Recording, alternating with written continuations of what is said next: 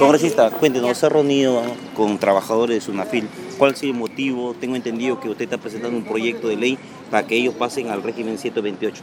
Sí, este, bueno, gracias. Eh, ahorita, este, claro, estamos este, reunidos no solamente de hoy, día, sino desde la semana pasada, del mes pasado, venimos este, eh, luchando ¿no? en la reivindicación de aquellos trabajadores que están con este nefasto contrato CAS, ¿no? para que pasen al, régimen 728. Mi proyecto de ley es la 2953, donde se elaboró conjuntamente con ellos. ¿no? Entonces, este, hemos pedido la opinión del ministro, Ministerio de Economía, Ministerio de Trabajo. Bueno, el Ministerio de Trabajo ya nos ha dado una opinión positiva. Falta el Ministerio de Economía, lo hemos citado para hoy día, no ha venido.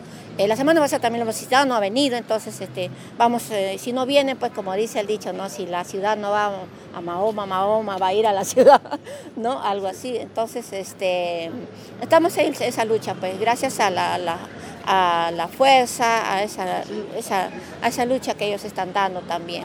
¿Un aproximado de cuántos trabajadores está afectando? Algo de 800, 800 trabajadores. Sí. Entonces tenían esperada la la asistencia de los representantes del Ministerio de Economía y no han llegado. ¿Se le va a volver a invitar otra vez? Eh, creo que ya no, porque yo voy a ir a tocarle la puerta ¿no? Eh, y hacer que me escuchen conjuntamente con las compañeras dirigentes, eh, que me escuchen y que pues den su opinión, pues no, no creo que me va, no creo que me nieguen, ¿no?